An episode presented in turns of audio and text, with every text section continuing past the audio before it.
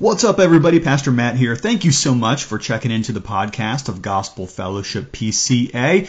Hey, listen, what if I told you that there is a solid, biblical, doctrinally faithful, reformed church on a beautiful campus just a stone's throw north of Pittsburgh? Yeah, we don't have a Starbucks in the lobby. Sorry about that. We don't have a fog machine. We don't have an American Idol stage with laser lights shooting all around. But we do have the sweetest, kindest people in the world. We sing the Psalms and classic hymns of the faith. We preach the Bible chapter by chapter. We believe the whole thing's true. We love Jesus. We're on a mission to share the good news of the gospel with the world. Would you be interested in a church like that? Well, come check us out, Gospel Fellowship PCA in Valencia, Pennsylvania. Please feel free to visit our website at gospelfellowshippca.org and subscribe to our YouTube channel, Gospel Fellowship Presbyterian Church. All right, thank you so much. Here's today's message. Hello, my name is Rob Oshesky. I am the podcast manager here at Gospel Fellowship Presbyterian Church in Valencia, Pennsylvania. Did you hear? We are hosting a free theological conference called the Image of God Conference on November 11th and 12th, 2022. Guest speakers include Jim Widener from Harvest USA, Dr. Barry York, Dr. C.J. Williams, Dr. Richard Gamble, and Dr. Jeff Stivason from the Reformed Presbyterian Theological Seminary in Pittsburgh, Pennsylvania. If you are interested, please go to gospelfellowshippca.org for more information and to register. Hope to see you there on November 11th and 12th. Let's grab our Bibles. We are in Revelation 2 this morning. Revelation 2. We're going to be looking at the second of seven letters here in verses 8 through 11, the letter to the church in Smyrna. So when you find that in your Bible, let's go ahead and stand up together as we recall that God's Word is inspired. It is the infallible Word, the authoritative Word of the true and living God. Inerrant in all that it teaches, let's listen to it as the Word of our King and our Maker. Revelation chapter 2, verses 8 through 11. And to the angel of the church in Smyrna, write the words of the first and the last who died and came to life. I know your tribulation and your poverty, but you are rich, and the slander of those who say they are Jews and are not, but are a synagogue of Satan. Do not fear what you are about to suffer. Behold, the devil is about to throw some of you into prison that you may be tested, and for ten days you will have tribulation. Be faithful unto death, and I will give you the crown of life. He who has an ear to hear, let him hear what the Spirit says to the churches. The one who conquers will not be hurt by the second death. Amen. May God add his blessing to the reading of his holy word. You may be seated. So, this morning we're in the second of seven letters now. We introduced them briefly last week. I just want to remind you of a couple of things. First of all, as I told you last week, these seven letters together they form a literary structure that we call a chiasmus. It's sort of an A, B, C, B, A pattern in which the first church and the last, the first and the seventh churches, they are in the roughest spiritual shape. And the second and the sixth churches, the second of which we're going to look at today, the church of Smyrna, are actually in the best spiritual condition. So we're going to see one of the churches that has very little by the way of rebuke. In fact, no rebuke at all today. We'll see that again when we come back to Philadelphia. The other churches, 3, 4, and 5, are somewhat middling in their performance. And so we're going to see a mix of commendation and critique when we get to those churches. I also mentioned last week, just by way of introduction, that each one of these letters also within it, within each one of the letters, they have a covenantal form wherein we see something about the great king who is the sovereign and Lord. We see uh, various of these critiques and commands that are given to the churches followed by blessings and warnings for obedience and disobedience, respectively. And so they do tend to follow this sort of Old Testament covenantal pattern that is sometimes called a suzerainty treaty. Now, this morning, as we look into the second of these seven letters, there is something that I forgot to mention last week, but I want to make a little bit more of this week, and that is that at the beginning of the letter, where we see something of that vision of Christ from chapter 1, verses 9 to 20. I wanted to mention that what we see, recalling of that prior vision that we already looked at, is of special pertinence to each one of those seven churches. In other words, Christ reminds them of that holy attribute that he bears that is specifically relevant to their own situation and struggles. And I think that comes out very clearly here in this letter to the Smyrna church, because this is a church that's going to be dealing with quite a bit of persecution. And so notice that it's interesting what, that what Christ reminds them of about his own nature here in verse 8. It starts off like this To the angel of the church in Smyrna writes this, the words of the first and the last who died and came to life. Now, that's going to be very comforting to a church that's going to be experiencing persecution because Christ calls himself here the first and the last. And he, this is not new language for those who know their Old Testaments, and we know that Revelation draws a lot of language from the Old Testaments. Some may very well recall that God calls himself the first and the last three times in the book of Isaiah, which we've already previously exposited in another sermon series. And so when God speaks of himself as the first and the last, interestingly, that comes in a portion of Isaiah in which the people are very much beaten down and downtrodden, and what they really need to hear the most is a word of comfort that God is still in control.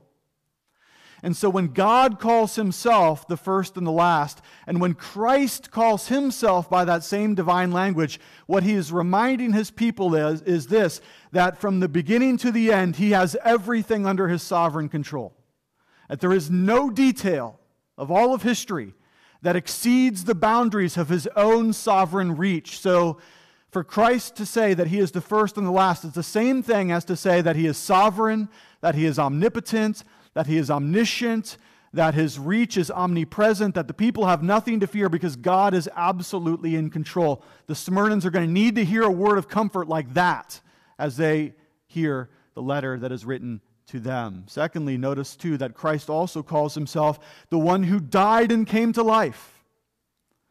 And we're going to hear a little bit about death today in our letter. In fact, we've even been saying that in our monthly memory verse here that we are to be faithful unto death, and that if we are, Christ will then reward us with the crown of life. And Jesus here reminds us that no matter what they do to you, even if they take away your life in persecution, I am the one who has overcome death and the grave. He is the one who is the resurrected and ascended Lord and Savior, Jesus Christ. And so, with that, by way of introduction, the Smyrnans are already receiving some of the benefits of the comforts of the attributes of God and His Christ, ruling and reigning over them, and especially loving them, right? So let me say a little bit about Smyrna because we probably don't know this church as well as we know Ephesus. Last week we looked at the letter to Ephesus and we knew something of it because there's a New Testament letter called the Ephesians. We also see an extended stay of the Apostle Paul, three years in the city of Ephesus. So we're somewhat familiar with that church. We probably have not heard much of the church of Smyrna. Smyrna is not really mentioned elsewhere in the New Testament. We don't really hear of its being founded in the book of Acts in particular. So, what we assume is that the Smyrna church was probably planted by Ephesian Christians because these cities are only about 25 miles apart. In fact, if you look at the coastline of the Aegean Sea in modern day Turkey, then it was called Asia Minor, you kind of go around this almost antler horn shaped peninsula from Ephesus on the south, go around that peninsula up to the top again, and you're in the city of Smyrna, not far away right, by a, by a journey over land or even by sea. Now, here's what I can tell you about the Smyrna city it was a rich city. Riches are going to be mentioned in this text as well. They're a very wealthy port trading city. We might think of a San Francisco or something like that, with access to ships coming in and out. The Smyrnans, it seems, dealt with myrrh as one of their main export commodities. You can even hear it in the name Smyrna. That comes from the root word myrrh, which is their main export. And so they had the benefit of material wealth here. And not only that, but we know this about the city of Smyrna that this is the hometown of the great poet Homer, who wrote the Iliad and the Odyssey. So, two of the most famous literary works in the ancient world. This was the hometown of Homer, so they boasted about that. And not only that, but we also know this that they competed for and won a contract in AD 26 to build a temple to Tiberius Caesar. There was a contract bid for that. The Smyrnans won it, and they built a glorious temple to Tiberius Caesar that helped to inaugurate this whole enterprise of emperor worship, which would become part of the pantheon of Rome. Not only did they worship the pagan gods of Zeus and the others in the pantheon, but they also worshiped their own emperors. And so the Smyrnans were particularly proud of this temple to Tiberius Caesar a mere man, and yet they worshiped him as a god, and that too is going to become relevant as we look here at this letter. So the Smyrnans, if you can imagine a small Christian church um, in the overlap of material wealth, paganism, and authoritarian state control, those three things, if you're in the overlap of those three circles, that's a particularly dangerous place to be as faithful Christians.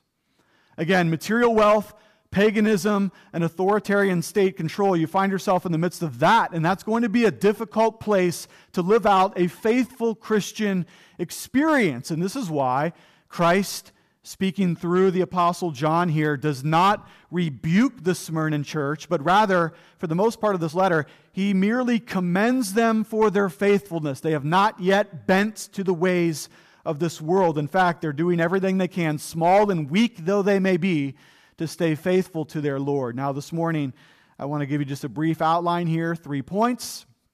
Uh, we're going to look, first of all, at the commendation that Christ gives to this church. Secondly, we'll look at the situation in which they find themselves. And thirdly, then, the exhortation that these, he's going to give them to stay faithful. Those three words rhyme, and you are welcome for that. I worked hard on that this week. Commendation, situation, exhortation. I'm kind of proud of that outline, so so there you go. All right, number one, let's dig into it here. First of all, the commendation in verse 9. Look at this. Christ says, I know your tribulation and your poverty. Why are they experiencing poverty? Probably because they're being squeezed out of the markets. Right? They're being excluded from the wealth of this port trade because of their faithfulness to Christ. And so Jesus says to them, I know your poverty, but you are rich. And not only do I know your poverty, but the slander of those that say that they are Jews and are not, but are a synagogue of Satan. I'm going to come back to that line here in just a moment. But let me say something to you, if I can, about real riches and poverty. Right? And I think we all know this, but I just want to be clear here this morning that there are two, there are two kinds of riches in this world, right?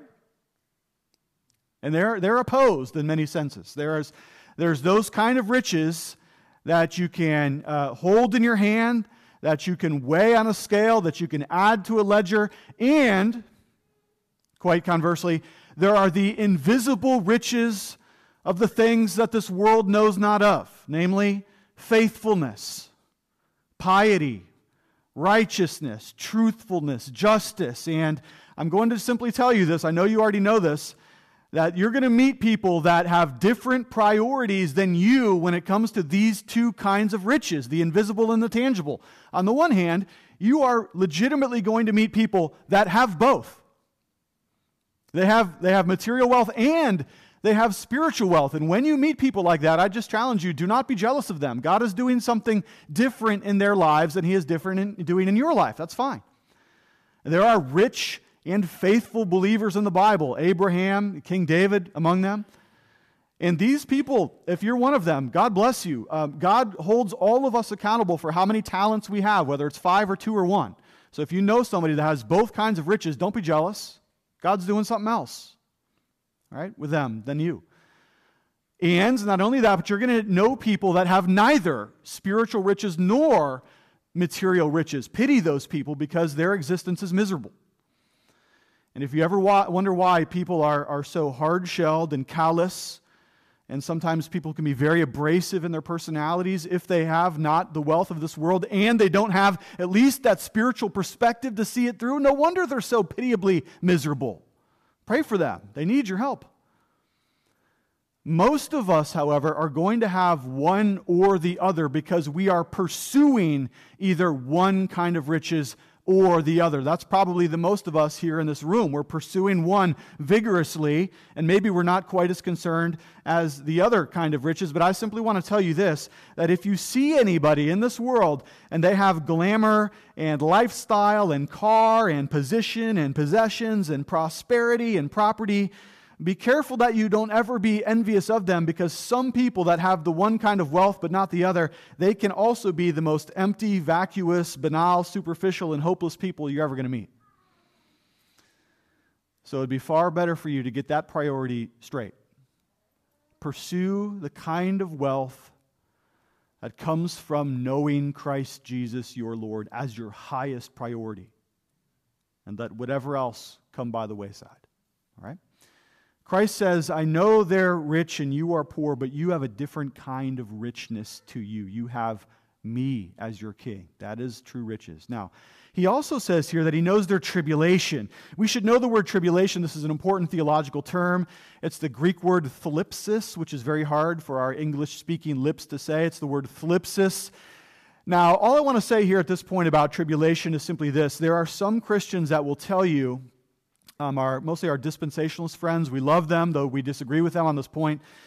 Some people will tell you that the church will not go through tribulation. Some people will tell you that the church will be removed before it ever has to experience tribulation.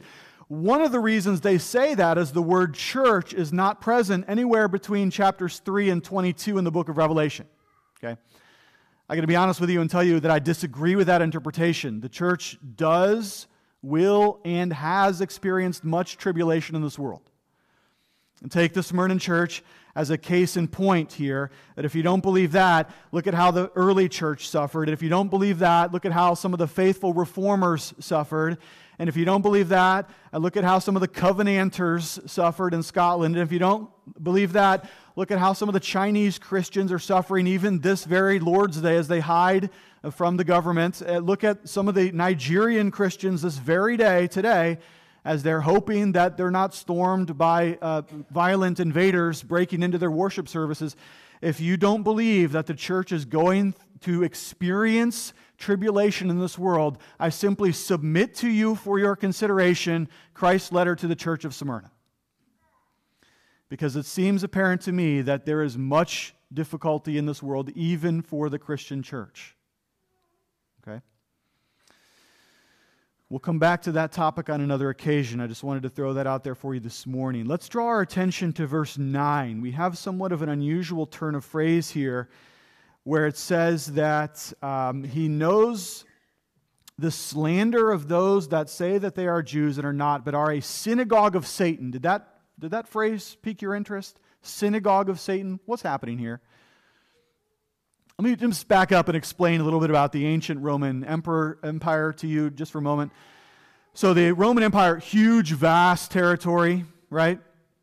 Many different tribes, many different people groups, a lot of diversity within that geographic, massive geographic boundaries. And so, one of the things that the Romans did in order to control these variety of different peoples and groups and tribes and, and essentially nations under their, under their authority is that they had a policy of, of tolerance when it came to religion. And that is to say, that they would tolerate various different religions of the different tribes and peoples, provided that, that they would also offer a simple sacrifice of worship to the Roman emperor. And if you're of the polytheistic religions of the ancient world, that's not a big deal because how much work is it to really just add one more god to the pantheon, right? And so that's one of the ways that they maintained control and unity within the massive Roman Empire is by this policy of religious toleration, given that they would sacrifice to the empire. Now, that brings up an interesting exception clause with Judaism because Judaism is a monotheistic religion and the Jews would not sacrifice likewise to the emperor. They're willing to go so far as giving a, a, token of honor, but not worship.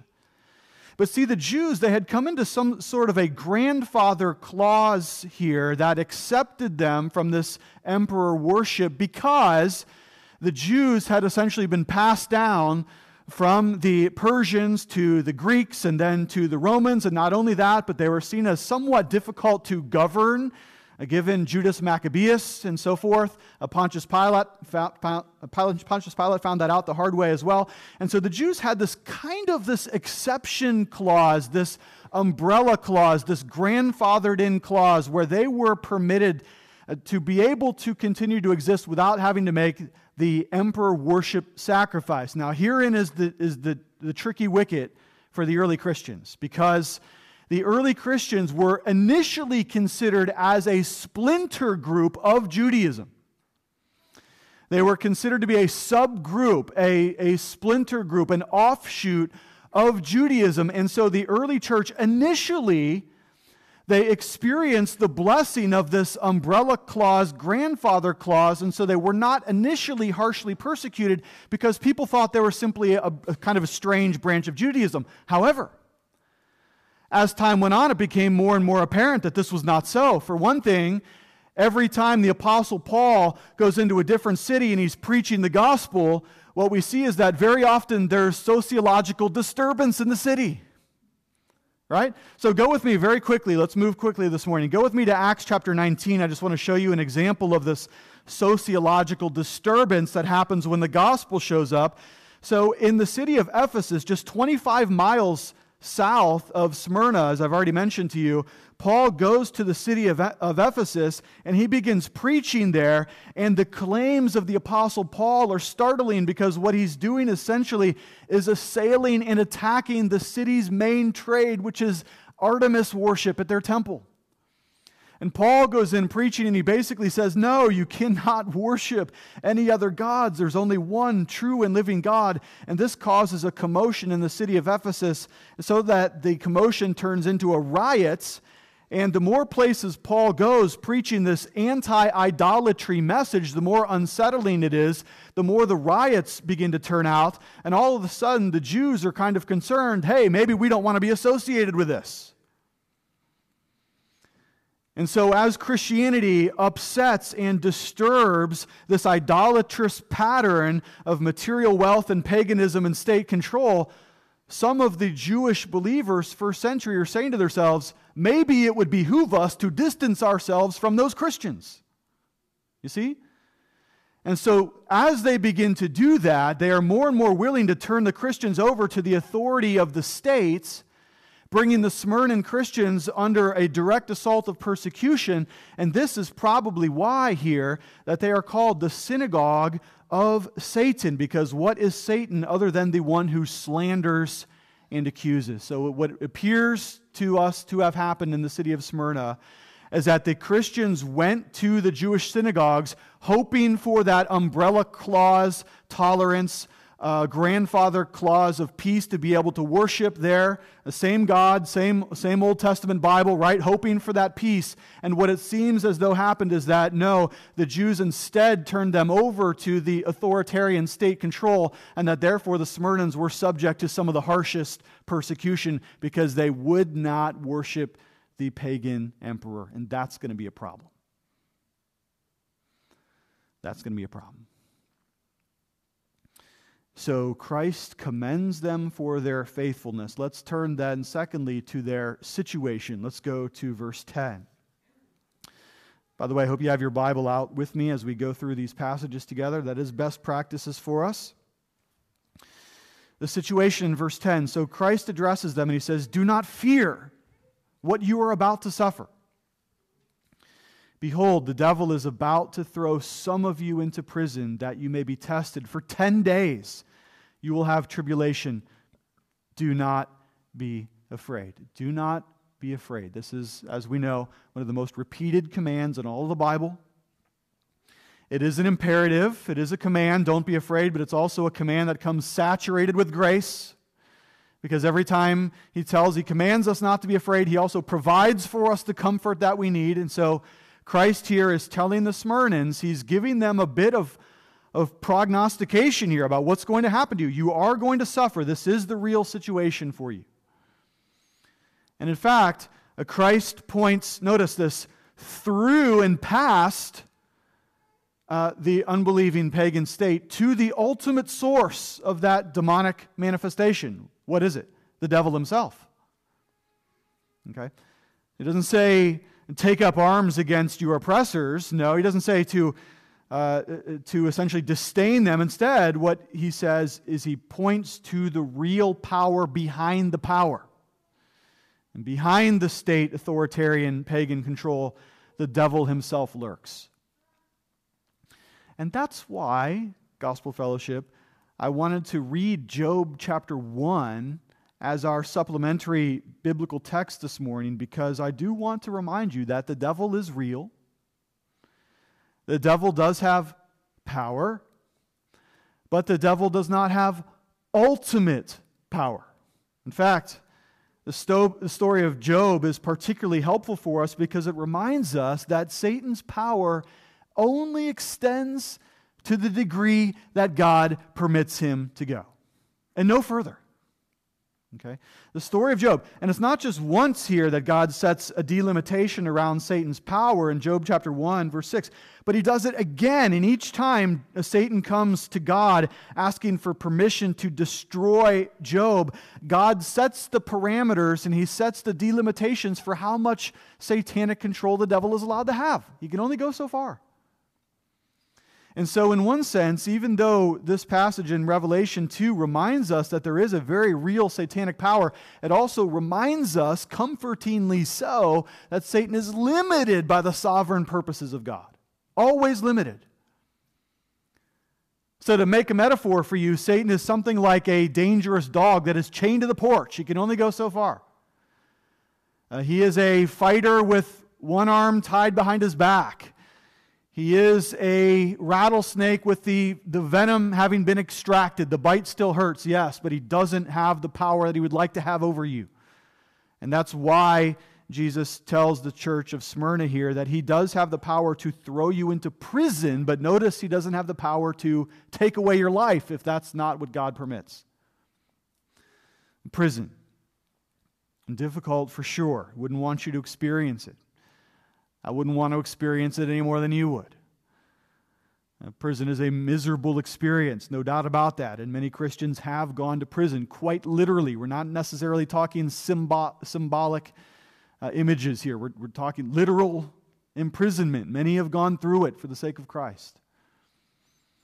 But, but notice here, even in the language of this prison term that Jesus is talking about here, he says you're going to be tested for 10 days. Why does he add that detail of 10 days? You thought about that? What's that, what's that about? 10 days. Well, it's quite relatively a short time, isn't it? 10 days? You can endure anything for 10 days. In fact, um, in the book of Revelation, there are a number of periods of duration in terms of time and months and years and things like that, 10 days is the shortest of the durations that the book of Revelation mentions. We know, of course, about the thousand years in chapter 20. Very interesting text. We'll come to that weeks from now, months from now. Uh, you know of the, uh, the two witnesses in Revelation 11 3 that are said to preach for 1,260 days.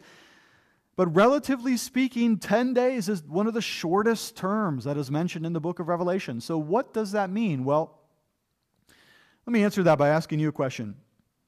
So far in our series of Revelation, what would you say John's favorite book is of the Old Testament? Are you kind of building a picture here? I mean, he's got many, but what would you say? What does he like?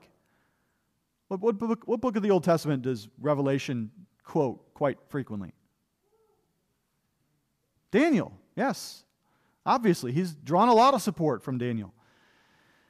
So, as it turns out, there is a reference to 10 days of testing in the book of Daniel. It's Daniel chapter 1, verse 12.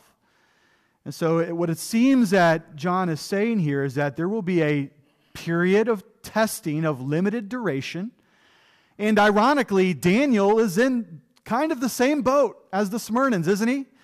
Those, those three things we have material wealth, we have paganism, and we have authoritarian state control in the book of Daniel. And Daniel, as you recall in chapter 1, he refuses to take on the syncretistic compromise of the pagan diet. And so, Daniel instead, what does he do? He eats the faithful diet of the Old Testament law for those 10 days. And you would think that that would make him weaker towards the end. But after the 10 days of testing, what happens to Daniel's strength? He's stronger. Yes. And so here it seems to be the implication then that Smyrnans, though your testing is real and though it is diabolical and though it is obviously real suffering and persecution here, for one thing, you can endure anything if you know it's going to be brief in duration. And secondly, Smyrnans, you will be all the stronger for having gone through it, just as Daniel was stronger when he resisted syncretism too under the Babylonian Empire.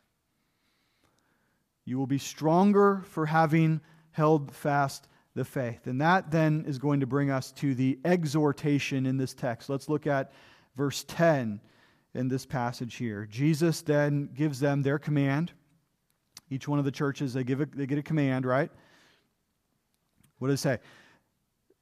Do not fear then what is about what you're about to suffer. Behold, the devil is about to throw some of you into prison that you may be tested, and for 10 days you will have tribulation. But here we go. Be faithful unto death, and I will give you the crown of life. Be faithful unto death, I will give you the crown of life. So, what is it then that Jesus seeks from his people? What does he want from us? Faithfulness. Never in the Bible are you demanded to be successful. Never in the Bible are you, you expected to be popular. Never in the scriptures are you expected to have the approval of society more broadly. Uh, never in the scriptures are, are you told to be on the right side of history, as it were, as defined by anybody but the Lord Himself. The one thing that is expected of all Christians, including every single one of us in this room, is that we would be found faithful at the end of your life. That's it. Notice here what kind of faithfulness? Faithfulness unto death. When's that going to be? I don't know, when you're 100 maybe. Or 90 or 80 or 70 or next week. But whatever it is, Christ demands of you faithfulness. And that requires you to be tested. Okay? Because all things that are precious are, are tested. Your testing is going to be different from the testing that I'm going to endure, I imagine. At least I think. Okay? We may be tested together, I don't know. But every faithful Christian is going to be tested, and sometimes tested quite severely. How do you test metal? You, you test metal by bending it until it gives. How do you, how do you test a, a jar or a, or a vase. You, you test it by pouring in water to see if it leaks. How do you test a bow? You test a bow by pulling it back as far as it goes. How do you test an arrow? You test an arrow by letting it loose and seeing if it flies straight. And probably all of us in the room, we're going to be tested in various ways. And it may even be that some of the testing that we're going to experience is a Smyrnan type of between a rock and a hard place testing between authoritarianism on one hand and paganism on the other. That could be. I'm not making any predictions, I'm just saying it seems realistic to me. Uh, so Christ then holds out for them a greater trophy. The trophy that he offers out here is the crown of life. Notice this if you endure, you will be given the crown of life. This is something that the apostles do from time to time speak of in other places in the New Testament. For instance, Paul in 2 Timothy uh, 4 8 says this Henceforth there is laid up for me this crown of righteousness with the Lord, which the Lord, the righteous judge, will award to me on that day, and not only to me, but also to all who have loved his appearing. Right? So that's Paul's motivation. Same too with Peter. Peter Uh, 1 Peter 5 4 says, When the chief shepherd appears, you will receive the unfading crown of glory. And so Christ holds out this crown as the ultimate reward for fidelity. Now, I do have to bring up one historical note here because I think it's relevant to the text. Uh, there, there was something that was said about the city of Smyrna in particular, and they called it the crown city. And there's a reason for that. As I mentioned, it's a port city on, on the bay of the Aegean Sea, and uh, the city of Smyrna itself had a, a, large mountain called Mount Pagus, which was visible from the land. In fact, if you were a sailor, you saw Mount Pagus. If you wanted to pull into port in Smyrna, that's what you aimed at. And as you approached the port city of Smyrna, they had literally built the city around Mount Pagus such that they called it the crown city because the city built around with its temples and its amphitheaters and its metroplex and all of the things that they built around this beautiful, rich, extravagant port city. They called the city the crown of Mount Pagus. And so there's, there's probably no coincidence here that when Christ holds out to you the crown of life, it is in direct contradistinction to this crown city that the world is holding out to you as a simultaneous but inferior offering. Choose one and aim at it. But you probably can't have both. And even on the coins that they used in the city, they had a, a goddess, the goddess of Sybil, who was a unusually chubby female goddess. You can look it up yourself if you don't believe me. But on the, the coins that they used in the city of Smyrna had Sybil, the chubby goddess, and on her head was a crown.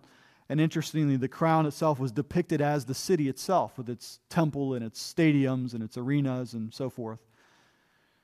And so there's a real choice here being held out for the Smyrnans pursue the crown that does not fade, or pursue the crown of the city. But you can't have both, at least not for long. Now, I want to end here this morning with an illustration from church history that I just cannot pass up because it's, it's too good.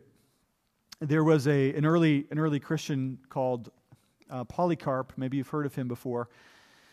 So, the first century in Christianity, you have your main characters. Obviously, you have Jesus of Nazareth, he's the Lord.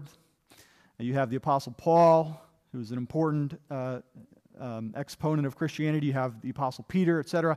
When you get to the second century, though, after the, after the age of the close of, of the canon in Scripture, you have other early Christians that are of, of high importance for the early church. You've got Ignatius, you've got Irenaeus, you've got Justin Martyr, you've got Clement, and you have Polycarp. Now, I hope you remember the name Polycarp because he actually came from the city of Smyrna.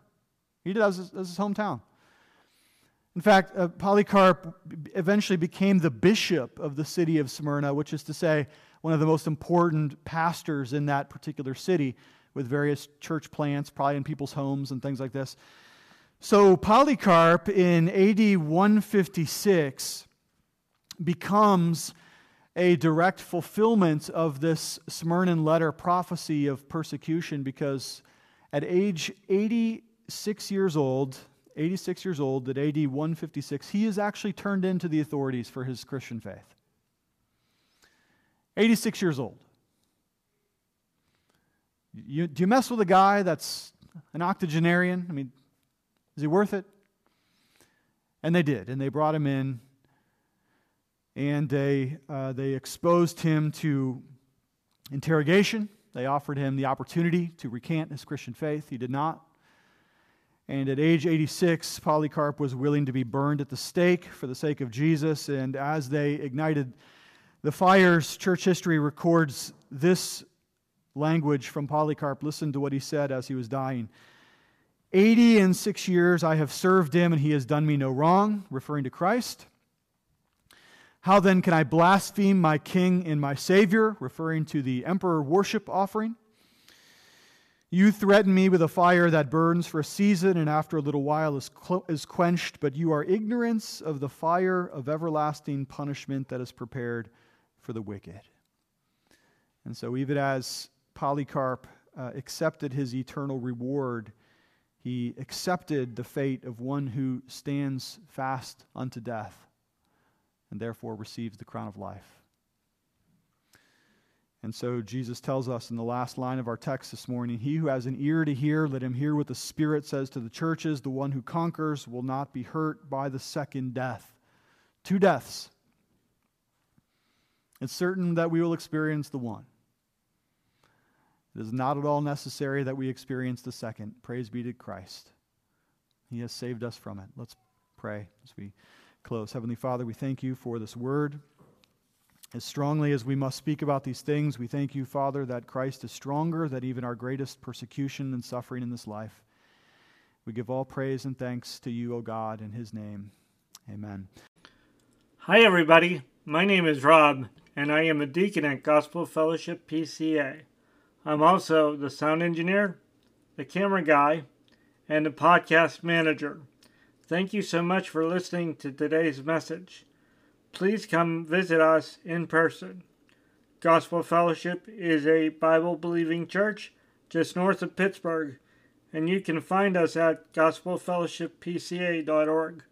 See you next time.